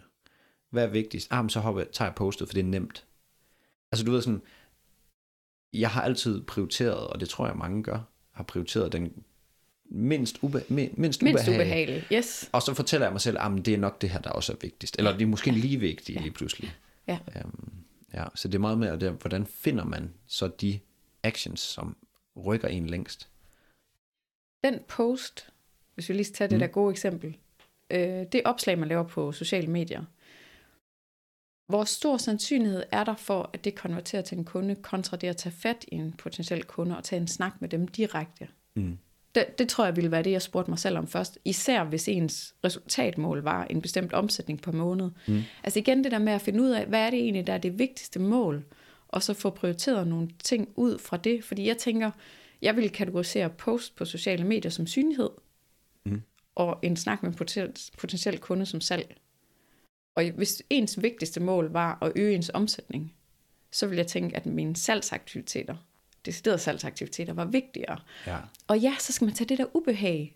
Altså, der er sådan noget, og det er bare så irriterende. Jeg har altid det der billede af, at man står på kanten øh, og skal vinterbade, hoppe i vand. Det der iskolde vand, ikke? Altså, der er sådan et ubehag, hvor man bare tænker, men det kommer til at gøre mig godt, ligesom en lang løbetur. Det er ikke altid, man har lyst til at tage de der sko på og løbe den tur. Sjældent. Det kommer til at føle sig fedt bagefter, hvis man kan lide at løbe, eller cykle, Ja, ja, eller hvad ja. man nu er til, ikke? Boksning, whatever.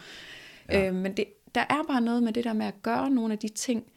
Jeg tror også nogle gange, man kan lade sig guide af. Der er faktisk noget af det, man ikke har lyst til at gøre, der måske godt kunne være det, man burde gøre. Mm. Altså det, der var mere rigtigt for en i forhold til de mål. Fordi der, hvor vi, hvis vi gerne vil rykke os, så skal vi passe på, at vi ikke øh, bliver inde i det, vi kalder komfortzonen. Altså der, hvor vi bare gør det, vi plejer, og det, vi er trygge ved. Vi skal bevæge os ud af det. Øhm, Jamen, jeg, jeg er enig. Og nu kan jeg lige prøve at spille en bold, fordi nu hørte jeg lige en, øh, en podcast for noget tid siden. Mm. Sjovt nok, så hører jeg faktisk en lille podcast. Jeg ved ikke, nogen der har gættet det her på kanalen. men øhm, men der, var, der var sådan en, en, en marketing-salgsekspert, som, øh, som talte med en, en marketing-ekspert, men ham, ham øh, jeg refererer til, er sådan meget, han er sådan lidt business-filosofisk. Mm. Og så siger han øh, sådan det her med, når vi har sådan, ah, skal jeg sælge til en kunde, eller skal jeg prøve at lave noget synlighed for at få noget opmærksomhed? Og så siger han, ja, hvad nu hvis, at din kunde bliver din markedsføring, fordi du har et godt produkt? Altså sådan, så kan du slå to fluer med et smæk, og det er jo et eller andet sted rigtigt. Altså sådan, hvis man har et godt produkt, så kan man jo et eller andet sted slå to fluer med et smæk, og det vil jeg jo sige, om ikke andet er en vigtig opgave så, at få lavet et, for det første et godt produkt, men og så prøve at gå direkte efter en kunde, fordi en kunde kan også være, altså det er jo den bedste markedsføring mm. et eller andet sted. Men som om vi er så bange for lige at tage det sidste skridt over, faktisk at få nogle sådan reelle kunder, eller gå efter den store kunde, eller sådan, I hvert fald de af os, der ikke er sådan helt komfort- komfortable med det, vi kalder rigtigt salg, altså en-til-en salg. Ikke? Altså, ja, ja, helt sikkert. Ja. ja. Men jeg tror bare, det er så vigtigt, og det er lige meget, om man er en lille eller en stor virksomhed, så det der med at definere, hvor er den store kampesten, jeg kan flytte, ja.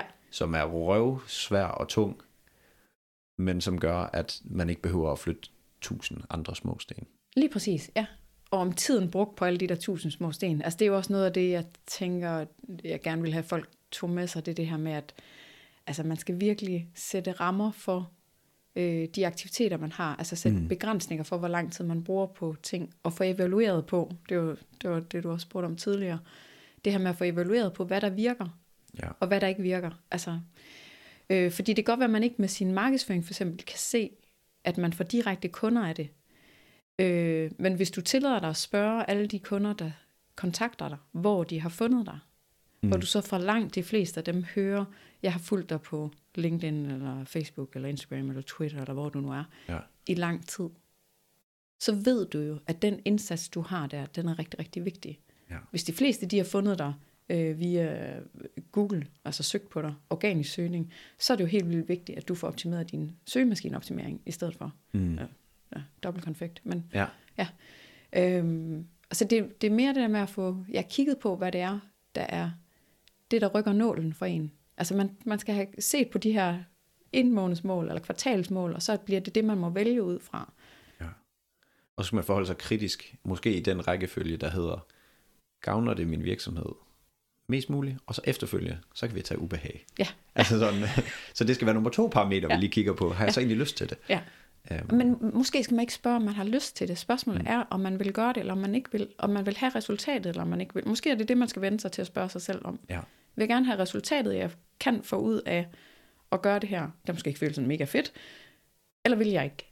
Og måske helt tilbage til mit why, vil jeg gerne tilbage til det, jeg var før. Fordi nu er vi mennesker, vi øh, vil hellere flygte fra sabeltigeren, Ja. End at spise kagen. Jeg tror, det er det, ham, Ja. øh, Mike, øh, min, øh, min coach, han siger. Og det, et eller andet sted, så giver det jo god mening, hvis man kan prøve at vente den så langt tilbage og sige, det aller mest ekstreme eksempel, vi sådan kan rykke os tilbage, vil jeg helt tilbage til det her igen, hvis jeg ikke gør det her, Ja. ringer til den her kunde. Ja. Hvad er worst case, Præcis. hvis jeg ikke gør det? Ja. Ja. Men det kan godt være, altså det vil jeg så sige, det kan godt være svært, hvis man sidder tirsdag og øh, parlamenterer med sig selv, og man skal lave et øh, LinkedIn eller Instagram opslag, kontra man skal ringe til en kunde, potentiel kunde, følge op på et eller andet tilbud. Ja, eller sådan ja. noget. Altså det kan godt være, at man den morgen har det sådan lidt, ja, men åh, Det er nok et dårligt tidspunkt tilbage. Ja, lige eller- præcis. Jeg gør det næste uge. Næste uge, når jeg er lidt bedre. Ja. Jeg tror bare, ja, øh, der vil jeg faktisk sige noget andet. De fleste vil opleve, at de er bedst om formiddagen. Mm. Jeg tror, der er noget om det her med A og B-mennesker, så hvornår det starter, men de fleste er bedst først på dagen. Det Ja. betyder, at det er også der, vi skal lægge de opgaver, der udfordrer os mest, eller som kræver mest af vores, hvad hedder det, attention, hvad Ja, hedder det, øh, fokus. Ja, ja. lige præcis. Sådan, at man kan lægge, for eksempel sådan noget der, hvor man godt ved, man kommer til at hoppe over, hvor gader er lavest, og tage en, den måske ikke bedste beslutning, Mm. Så er det bedre at tage de beslutninger tidligt på morgenen, hvor man godt kan få sin, altså hvor ens selvdisciplin er højere, end den Ja. er senere på dagen over frokost, hvor vi godt kan være lidt mat i det. Øh, noget med, at maven er gået i gang med at fordøje maden og sådan noget, i stedet for at være oppe i hjernen. Øh, hvad hedder det? Så vores energi er lidt lav. Øh, det tænker jeg også bare er godt at have med, at man sådan tænker, at man kan godt... Det er jo også noget med, hvornår man prioriterer at lægge opgaverne på dagen.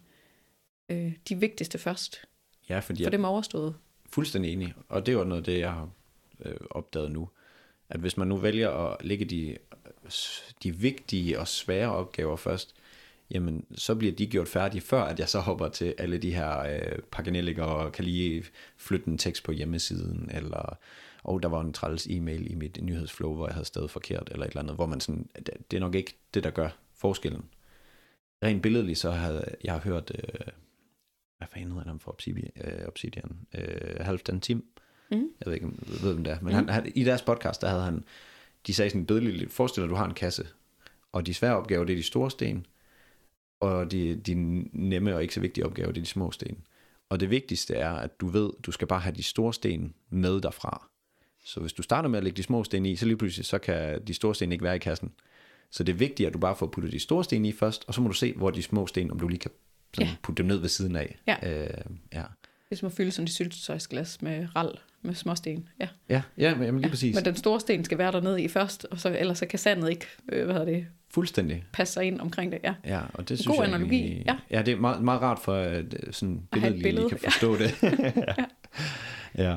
Men, men jeg tror, at, øh, at vi sådan rundede meget godt det her med, sådan, hvordan man sætter mål, hvordan man prøver at prioritere sine opgaver, og hvordan man måske skal angribe øh, det først. Og jeg synes, det er en, en fed ting, det der med at gøre de svære ting først på dagen, fordi jeg er meget, meget enig i den del.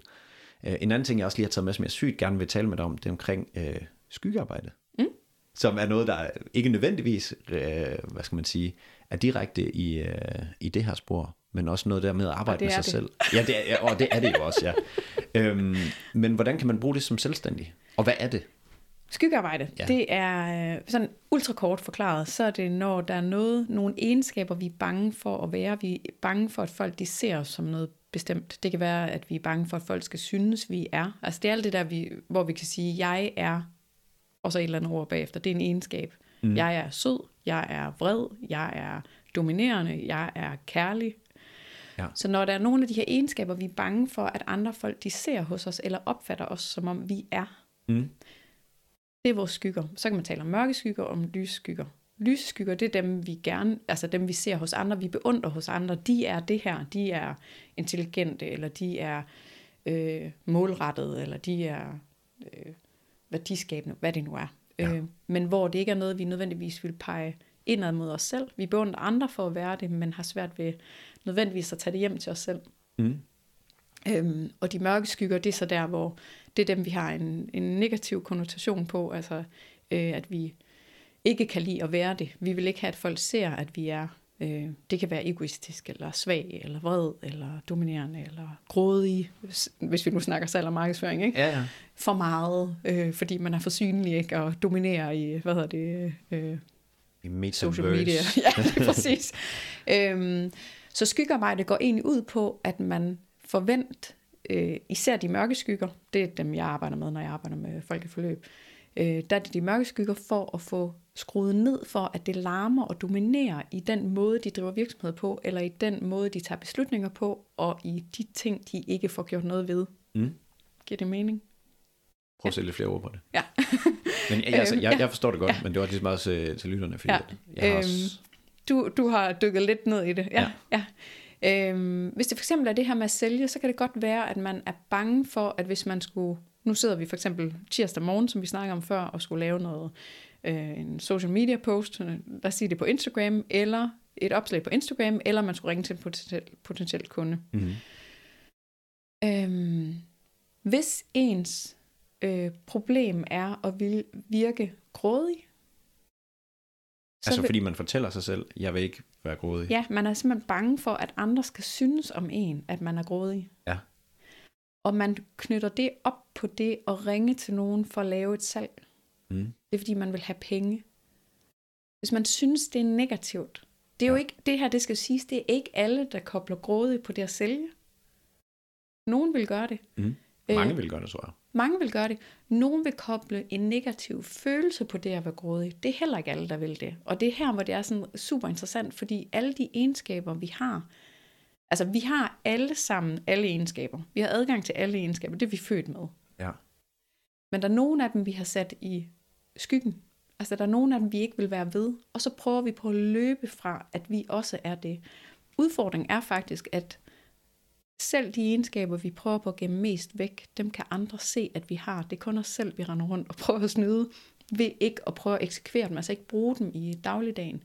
Så hvis det for eksempel er det der med at være grådig, og man ikke vil sælge, så bliver det, hvis man har- en, et ubehag omkring den egenskab at være grådig, eller mm. øh, fordi man kobler det på salg, så vil man jo hver gang, man skal til at gøre noget, hvor den der egenskab, den bliver aktiveret hos en selv, fordi man har den her negative følelse omkring det, så Mm. vil man jo bremse sig selv. Man vil hele tiden komme i kambolage med sig selv om, at det er jo en måde, jeg ikke må være i verden på. Ja. Fordi det hænger grundlæggende sammen med, om vi tror, vi bliver elsket, accepteret og inkluderet. Og vi er så tilbage til, nu havde du den der reference til sabeltigeren. Mm. Vi er jo tilbage til det her med, hvad hedder vores urhjerne, der egentlig ikke kan finde ud af andet, end at vi skal være i sikkerhed, og vi skal overleve. Og når vi begynder at gå derud, hvor vi eksekverer nogle egenskaber, altså vi bruger nogle af vores egenskaber her, en skyggeside, Mm. øhm, så har vi lært meget tidligt, eller ikke lært, altså det er ikke fordi, der er nogen, der har fortalt os, at vi ikke må være grådige. Det er sjældent det, vi har hørt. Men vi har set noget i vores tidlige år, hvor der er nogle andre, der har eksekveret en egenskab, hvor vi har koblet det på, at vedkommende var grådig, og vi har koblet på det, at det går skidt, når man er det. Mm. Og så har vi lært, at for at overleve, så skal jeg bare lade være. Den egenskab, den skal jeg helst så vidt muligt, som sådan en badebold, presse ned under vandet. Og så bare holde den ned under vandet, så andre ikke opdager, at jeg måske en gang imellem godt kunne føle mig en lille smule grådig, og jeg gerne vil have lov til at være det. Ja. Nu er det bare sådan et eksempel. Ja, ja, ja. Men det kunne være vred, det kunne være jaloux, det kunne være dominerende, det kunne være at fylde i medielandskabet, det kunne være at være sælgende. Mm. Ja. Og hvor- hvordan, hvordan skal man så helt præcis forholde sig til det? Altså, et eller andet sted, så, så er det jo med alting, vi skal have indsigt i, hvorfor ting sker, så vi kan arbejde med det. Og hvordan, er- det så vigtigt at sådan finde de steder, hvor man så oplever, at man har de her øh, skyggesider, mørke skygger? Er, er, er det sådan, hvordan er tilgangen til at arbejde med det? Øh, ja, præcis. man, man, skal, man skal starte med at finde ud af, hvor, hvor, er det, jeg, hvor er det, jeg ikke gør det, jeg gerne vil, for eksempel. Mm. Og så se på, i den her situation, hvad er det, jeg er bange for, at jeg kommer til at synes, jeg selv er? Altså noget, jeg ikke har lyst til at være, eller at andre, de vil komme til at tænke om mig. Mm. Og så kan det være vred, eller jaloux, eller Ja. øh, hadefuld, eller dominerende, eller hvad det nu er, man har egenskaber. Øh, Men man skal kigge på den der, det sted, hvor man ikke handler. Altså der, hvor man gang på gang har sat noget i kalenderen, at man gerne vil handle på det. Det kender vi sandsynligvis alle sammen, hvad vi har gjort. Og hvad er det, det der ubehag, det handler om? Hvad er det, jeg er bange for at være? Ja. Og så begynder man at finde ud af, okay, men det er fordi, jeg er bange for, at jeg selv skal føle mig, og så en egenskab. Eller at jeg er bange for, at andre vil synes, jeg er, og så en egenskab. Og så derfra arbejder man med øh, at finde gaven i den skygge, altså forvent den om. Det er sådan lidt en proces, og der folk arbejder med det lidt forskelligt. Jeg har min metode til det, det kan vi ikke, det kan vi ikke tage her. Jeg tror ikke folk, de vil forstå. Jeg tror ikke dig, der lytter med, du vil forstå det helt, hvis jeg bare sådan prøver at fortælle, hvordan man går igennem det. Men det handler simpelthen om at finde gaven. Altså der kan jo godt være, hvis vi bare tager en ultras enkelt, så kan der godt være en gave i at være grådig. Mm. Hvis vi nu kobler den op på det der omsætningsmål om at tjene 250.000 om måneden, Ja. så bringer det, at jeg tillader mig selv en gang imellem bare at være en lille smule grådig, have en adfærd, der kunne tolkes som om jeg var grådig, det hjælper mig faktisk med at komme tættere på mit resultatmål. Så det, der, det er igen det der med, jeg sagde det der med, at der, der er mange af de ting, vi skal gøre, som ikke føles nødvendigvis behageligt som selvstændige. Og det er jo ikke fordi, det så skal være sådan et helvede at være selvstændig, men der er bare nogle ting, hvor vi kommer til at udfordre, hvor fedt vi synes det er, og hvor motiveret vi er for det og sådan noget. Men Ikke? det kan også være på et job jo. Altså, man Det kan kan jo det nemt være. Altså, ja. Det er jo nok halvdelen af det, eller 30 procent af det, man ikke synes, der er mega fedt. Men som selvstændig, der er der bare ofte meget, der peger 100% tilbage på en selv. Mm. Der er mange af dem, jeg har snakket med, der, eller nogle af dem i hvert fald, der siger, men det var lettere, da jeg var selvstændig, for det var ikke kun mig, det var os, det var virksomheden. Du er en ansat. Jeg skulle sælge for, ja, jeg skulle ja. markedsføre, jeg skulle fortælle noget om deres produkter, og hvor fede de var. Det var lettere, fordi det var ikke mit. Mm. Ja, fordi lige pludselig er man selv afsender på det. Og det er, om jeg er dygtig nok. Vi får så mange ting i spil som selvstændig. Er jeg dygtig nok? Kan folk lide mig? Er jeg for meget? Hvad siger dem, der kender mig? Og så videre. Altså, der ligger jo sådan en helt personlig lag. Og det er jo der, man bruger skyggearbejdet til mm. at stoppe med at spænde ben for sig selv. Altså, øhm, Ja. så det er sådan et, det er jo sådan lidt et terapeutisk greb. Men i stedet for, at man skal igennem hele sin barndom og ungdom, og hvad man nu har oplevet med ekskæreste og familie og mor og far. Ikke? Altså, Ja, man behøver ja. ikke igennem alt det der. Man tager bare fat i det der med at finde ud af, hvad er det egentlig, hvad er det for en skygge, der spænder ben for en, mm. i forhold til et eller andet mål, man har. Øhm, Jeg synes selve brandingen af at kalde det skyggearbejde ikke er lykkedes helt. ja, Altså du ved, fordi det bliver så meget føle-føle noget, men det er jo faktisk noget rigtig altså, det er et brugbart. sindssygt stærkt værktøj til Ja. ja. altså, det at drive egen virksomhed, fordi der er bare, vi skal ud over så mange grænser som selvstændige, hvis vi vil blive ved med at vækste, hvis vi vil blive ved med at ture gå efter det næste nye, som vi ikke ved, om det lykkes. Altså, Ja, og det er jo sådan lidt øh, opdagelsesrejsen. Altså man tager ud et sted, hvor man ikke har trådt på jorden før. Eller Mm, sådan, og, og nu er jeg nødt til at ja. Finde ud af, hvad fanden der er derude. Hvad er den første mand, der hopper i? Hvem var det, da de sendte den første, hvad hedder det, det første rumskib ud i rummet, ikke? Ture mm. tage på det der rumskib. Ja. Lave al træningen, måneder, års træning op til, ikke? Og så sætte sig op i den der se, øh, hvad det, raketterne blive fyret af, ikke? Og så bare sidde med krydsede fingre og håbe på, at man overlever og kommer hjem gerne igen, ikke? Kom og det nu. går godt for øvrigt, ikke? Og man kan dokumentere noget godt for den her rejse. Ja. Det er sådan, vi faktisk har det, hver gang vi udvikler noget nyt, eller tager et nyt udfordrende skridt som selvstændige. Mm. Vi er jo sådan helt ude at træde, for os selv i hvert fald, ukendt territorie. Ja, og det kan jo være nogle, det kan jo være nogle små ting, der trigger de her. Altså, at, at man får øh, ubehag, eller man tænker, åh oh, nej, det her, det kan jeg ikke tillade mig, eller et eller andet. Og det er måske bare fordi, at, at man ikke har prøvet det før, så tænker man, altså det, det har jeg tit tænkt sådan, ej, jeg kan da ikke ringe til folk klokken 8 om morgenen. om morgenen. I Der er nogen, der møder tidligere. Ja, ja, præcis. Og nogen, der ikke tager telefonen på det tidspunkt. Ja, ja, men det er jo et godt eksempel. Nå, den, der var en person, der ikke tog telefonen. Ej, men så de gider nok ikke have fat i mig. Så lad jeg være ringe igen. Nå, det kunne være, hvis du nu ventede om, at der var nogen, der ringte til dig. Hvordan ved man, om personen er i møde, på toilet, i Vi bilen? afleverer børn, whatever. Uh, whatever, Ja, ja. præcis. Altså det der med, man... Så jeg, jeg ser også meget skyggearbejde som i, at de fortællinger, man fortæller sig selv, får bare en anden klang, fordi det hedder ikke... Øh, person gider ikke snakke med mig. Nej. Det hedder måske bare, når personen havde ikke tid. Eller det var måske ikke lige et godt tidspunkt nu, så prøver Ja. jeg klokken to. Ja. Eller Og det er der, hvor man sted kan for. sige det der Byron Katie's, ved jeg med sikkerhed, at det Mm. er sandt. Ja, Altså når jeg har ringet til nogen, og de ikke tager telefonen, så er det fordi, de ikke gider snakke med mig. Ved du med 100% sikkerhed, at det er sandt? Ja eller nej? ja. Det gør jeg ikke. Og allerede der er man sådan lidt, Nå, men det kunne handle om så meget andet. Mm. Jeg plejer at lave sådan en øvelse med faktafortælling, hvor de fortæller, hvis vi for eksempel tager den der, ikke? og så siger folk, at jeg skal aldrig ringe canvas til nogen som helst igen. Altså jeg skal ikke ringe til folk, jeg ikke kender, fordi de tager ikke telefonen, eller de virker afvisende, når de tager telefonen. Og så Trænger mig på. Ja, lige præcis. Jeg vil ikke være påtrængende, det er så skyggesiden, ikke? Øhm, og så siger jeg så, men ved du med sikkerhed, at, nej, det er jo så fakta fortælling, ja, det der er sket, det er, at jeg har ringet, de har ikke taget telefonen, Mm.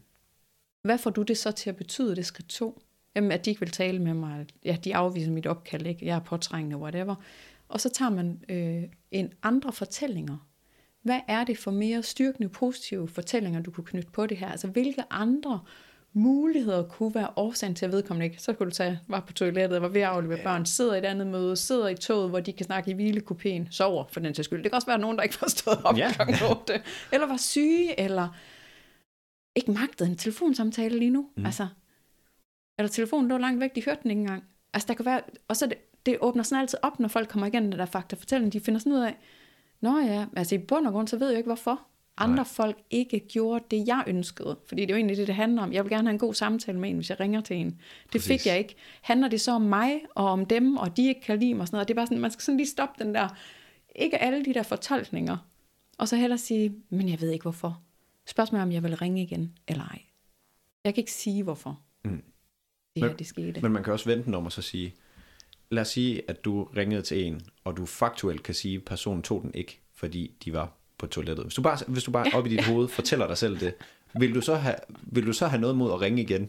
Nej. Nej, nok ikke. og jeg kan fuldstændig sætte mig ind i det her. Jeg underviser ikke i canvas-salg. Altså hvis ah, nej, nej. Jeg, jeg, kan, jeg, jeg, fuldstændig. jeg kan snakke om mange andre former for salg og markedsføring.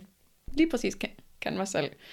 Det, er jeg, det vil jeg aldrig bevæge mod, og jeg siger det også til folk. Altså hvis du vil, hvis du vil undervise i, hvordan du ringer til folk og sælger over telefonen, så skal du finde en anden. Ja. det er simpelthen Jamen, ikke mig. Det... Jeg kan ikke selv lide det. Jeg vil ja. ikke sidde i den situation. Og jeg har prøvet det, jeg er blevet trænet i det. Så jeg har været der, jeg har bragt mig selv derud. Siddet en hel dag og ringet canvas til folk. Blevet trænet i, hvad jeg skal sige, og hvordan jeg griber det an, og hvordan jeg starter det, hvordan jeg præsenterer mine ting, hvordan vi kunne finpudse det her. Tænk bare bagefter, det her, det skal jeg aldrig igen. Det er mangel på repetitioner, det der. jeg skulle have taget 100 dage med det. ja, jamen altså, og, og prøv at tænke, det kunne jo være, at man lærer at holde af det. Altså, men sådan er det jo med mange ting. Det er derfor, at... Jeg besluttede mig rimelig hurtigt ja. for at... Og, og det er der jo mange, der gør, men også grunden til, at jeg sagde det der med øh, gentagelser. Sådan, jeg tror også bare, det er lige så meget det der med, at, at man finder nok ud af på et tidspunkt, at nå, jamen, det er måske ikke... Altså, nu er Canvas det værste. Altså, de fleste, jeg kender, de, de har, øh, hvad skal man sige, havde ting, som de måske skulle gøre for at sælge. Men mere bare for at sige, generelt set, hvis man har et eller andet, man ikke kan lide, så bare prøve at gøre det en del gange, så finder man måske ud af, at noget, man fortalte sig selv, det er overhovedet ikke noget, der passede. Det kan jeg sige, det gjorde jeg faktisk med det at holde foredrag. Ja. Ej, Første godt. gang, jeg holdt... Altså, jeg har ikke haft noget mod at præsentere noget på studiet. Mm. Øh, det var auditorier med mange øh, studerende. Ikke? Der havde jeg ikke noget mod at gå op og præsentere vores opgave, men det var også bare sådan lidt, altså det var bare en opgave. Det er jo ikke sådan, det er ikke sådan knald eller fald, det var ikke en eksamen, og det var ikke, øh, det var ikke omsætning, og det var ikke kunder og sådan noget. Øh, og så da jeg var ude i øh, privat erhvervsliv, var ansat, der skulle jeg så lave en del præsentationer, og der begyndte det at blive meget mere mig, der blev vurderet, om jeg havde lavet tingene rigtigt. Der var meget mere på spil. Mm. Og da jeg så blev selvstændig og skulle til at holde de første foredrag, jeg var første gang, jeg stod på en scene og skulle holde et foredrag, jeg var så rystende, rystende nervøs, at vi havde taget et, ved du, sådan et gammelt metalnodestativ. Ja, ja, ja det vi taget med og stillet ved siden af mig, hvor jeg kunne stille mine papirer på. Jeg kunne ikke engang holde dem. Altså papirerne, når jeg stod med dem i hånden, så rystede de. Papirerne ja. rystede. Jeg kunne ikke engang læse, hvad der stod på dem. Så nervøs var. Hele min krop, den skreg bare, flygt eller spil død. Altså bare sådan. Det var amygdala, der bamler Fuldstændig, ja. ja. Virkelig bare sådan en alarm. Og det var bare for at anerkende det, du siger med, at der er virkelig nogle ting, man skal Jeg vidste jo med mig selv, at lige præcis det at kunne undervise, eller det at kunne inspirere folk, tror jeg heller, jeg vil kalde det, for jeg mm. bryder mig faktisk ikke rigtig om at undervise. Øh, jeg bryder mig ikke om at virke som om, jeg ved bedre end Nej. folk omkring noget. Altså jeg vil gerne, at man er i øjenhøjde og ligeværdig og sådan noget. Så kan det godt være, at der er nogle områder, man har mere erfaring inden for, at man kan lære hinanden og sådan noget. Det er fint. Øh, men jeg kan godt lide at inspirere folk. Jeg vidste bare det der med, at jeg, jeg havde bare brug for at lære at kunne stå på en scene foran et mindre publikum mm. og holde et foredrag eller en eller anden form for undervisning, workshop. Fordi det var sådan en del af det. Jeg kunne bare mærke, at det blev ved med at trække i mig, at de idéer, jeg havde til, hvad jeg gerne ville lave af produkter, blandt andet det her Skab dit bedste år workshoppen, som jeg har, ikke? Mm. Altså det er jo, det var sådan noget, der trak i mig, at jeg skulle kunne stå der og facilitere sådan en dag eller to dage, ikke? Og det kunne jeg jo ikke komme til, hvis jeg var så bange. Altså det ville jo være, jeg ved ikke, om du kan sætte dig ind i, men det ville jo være et helvede hver eneste gang, jeg skulle holde den der, hvis jeg skulle være så bange op til, og min hjerne ja, ja. sådan helt går i... Kroppen, den kører ja. bare derud af. Ja. ja. Så der brugte jeg faktisk rigtig meget skyggearbejde med det der med, hvad var det egentlig, jeg var bange for? Og det var blandt andet, altså sådan helt ærligt, det var det der med, jeg skulle være perfekt, jeg var bange for at lave fejl, jeg var bange mm. for, hvad folk de, om folk de dømte mig, som om jeg var dårlig, som om jeg var uintelligent og alt muligt. Jeg har arbejdet sindssygt meget med det. Og den anden del af det, som du så fint siger, det er så repetitionerne. Jeg har holdt rigtig mange workshops og foredrag efterhånden. Ja. Så jeg har også bare lært, at jeg kan gå på en scene og fortælle om noget, og så er jeg ikke nervøs jeg, jeg, jeg synes, det er lidt utroligt at kunne gå fra, at man er nærmest, altså kroppen tror jeg, man er ved at dø, ikke? Ja, ja. Når man ryster så meget, ikke? Ja. Og så til at i dag, når jeg holder mine workshops, jeg har ikke, altså jeg har ikke, jeg kan, jeg kan sådan stå nogle gange sådan og scanne min krop, bare sådan, men er jeg sådan slet ikke nervøs? Og jeg er slet ikke nervøs. Altså det er aldrig. Nej. Tænk, at man kan, altså man kan virkelig, Det er vildt, man kan vende den. det er så vildt. Ja. Altså. Og det er jo, det er træning, det er repetitionen. Altså det er en tryghed, kombineret med nogle øh, indsigter omkring, hvordan man selv er, ja. og hvad det egentlig er, og bearbejde ens frygt for det, der sker og sådan noget. Finde ud af, hvad det er, det hele det handler om. Hmm. Så kan selv de ting, man er bange for, godt lade sig gøre for en. Skide godt. Det er, jamen altså, det er, og man kan bare sige, i stedet for foredrag, så kan man bare placere lige præcis det, som man tænkte, man ikke selv kunne. Ja. Fordi at man har fortalt sig selv det. Ja. Og så kan man finde ud af, at det kan faktisk godt lade sig gøre. Det kan det. Jeg Altså- plejer at sige, at alle, altså, alle de kan lykkes med det, de vil. Ja, Det er et spørgsmål om, om de vil det nok, om de er villige til at mærke og opleve det, de skal for at nå at komme i mål. smukt. Nej, men det er, er, er, er helt seriøst. Altså, jeg, nu skal jeg også til at, at stoppe podcast, fordi det, det løber fuldstændig af med tiden. Men, men jeg har øh, fuldstændig haft lige sådan med, jeg kunne til gengæld ikke lide at præsentere på, øh, altså bare sådan i skolen. Mm. Altså jeg kunne næsten, du ved sådan det der, hvor stemmen, den, man kan næsten ikke få et ord ud. Det er som om, at det er en stemme, den bare er paralyseret helt, og ja, og bare man skulle sige sit eget navn, og sådan, hvis man starter på et nyt studie, og skal bare fortælle, hvad man hedder, og sådan noget, det er nærmest, det hedder Mads. Ja. altså sådan, og, og så til nu, at, altså jeg tror, jeg har lavet 100 live podcasts, hvor øh, der er kamera og alt, alt er til, og, øh, og jeg har ikke noget imod at komme ud og snakke med folk, og jeg glæder mig nærmest til, at jeg skal sådan ud og møde nogen, jeg skal til netværksarrangement i morgen, det bliver hadet normalt, jeg ved ikke, hvor det kommer fra, men som om det der med, at man finder ud af, man tager sådan små babyskridt hele tiden, og finder ud af, ah, det var måske, altså okay, det var måske ikke så slemt, jeg havde fuldstændig kørt det op i mit hoved. Jeg har aldrig sådan arbejdet med, hvorfor det skete, men jeg tror bare, jeg har været ret god til at bare kaste mig ud i det. Mm. Lidt ligesom, hvis man skulle øh, ringe kold canvas. Hvis jeg skal ringe til nogen, jeg skal følge op på, som jeg er meget nervøs på, så skriver jeg bare nummeret ind og trykker. Og så, inden jeg når at tænke over det, fordi så er jeg nødt til bare, okay, når nu tager de telefonen, nu kan jeg ikke. Altså, mm. så, så det er meget mi- min måde at bare kaste mig selv ud i det på. Uh, så jeg ved ikke, om der er nogen, der kan bruge det på den anden side. Men hvis jeg er bange for at følge op Ja. med nogen, så ringer jeg bare. Ja. Og, så, og, og, og så, så, så kan jeg jo ikke gøre mere derfra, fordi hvis de ser, at jeg har trykket, så ringer de retur igen, og så, så sidder jeg i den. Så det er sådan, Lad mig være, at man tager telefonen, og så sidder de og tænker, at man ikke vil snakke med dem. præcis. Ja, men det, det er meget sjovt det der med, hvis man kaster sig ud i ting, så... Ja. Øh, ja. Og det, det Så tænker jeg virkelig, det du egentlig fortæller om, det er jo egentlig en, en eller anden mild grad af angst. Og der siger man, at hvad hedder det, behandling er jo faktisk at blive ved med at konfrontere sin angst, mm. indtil kroppen finder ud af, at det ikke er farligt. ja. Det er jo egentlig det, du har gjort med det der. Det er det samme, jeg har gjort med mine foredrag. Mm. Øhm, så der er jo mange måder at komme over de der indre benspænd, man har i forhold til at opnå det, der man gerne vil, det der stjernemål, man har, om det er så omsætning eller mm. kendskab, eller hvad man gerne vil med sin virksomhed som selvstændig. Ja, der er sådan en ting, der hedder, øh, på engelsk hedder The Frame of the Veteran, altså øh, veteranen. Og, og det vil bare sige, hvis du gør for eksempel noget hver evig eneste dag, hvis man siger, at jeg skulle ringe kold canvas, og det havde jeg. Hvis jeg skulle gøre det hver evig eneste dag, vil jeg så synes, det var træls om et år.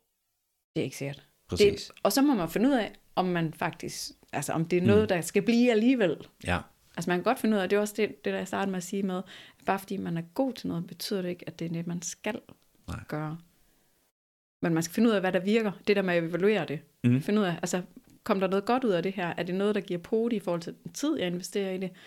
Kan jeg godt lide det? Er det bedre end andre metoder? Kommer jeg ud til nok? Og så videre, så videre, så videre. Ikke? Ja. Altså den evaluering, den er bare så god.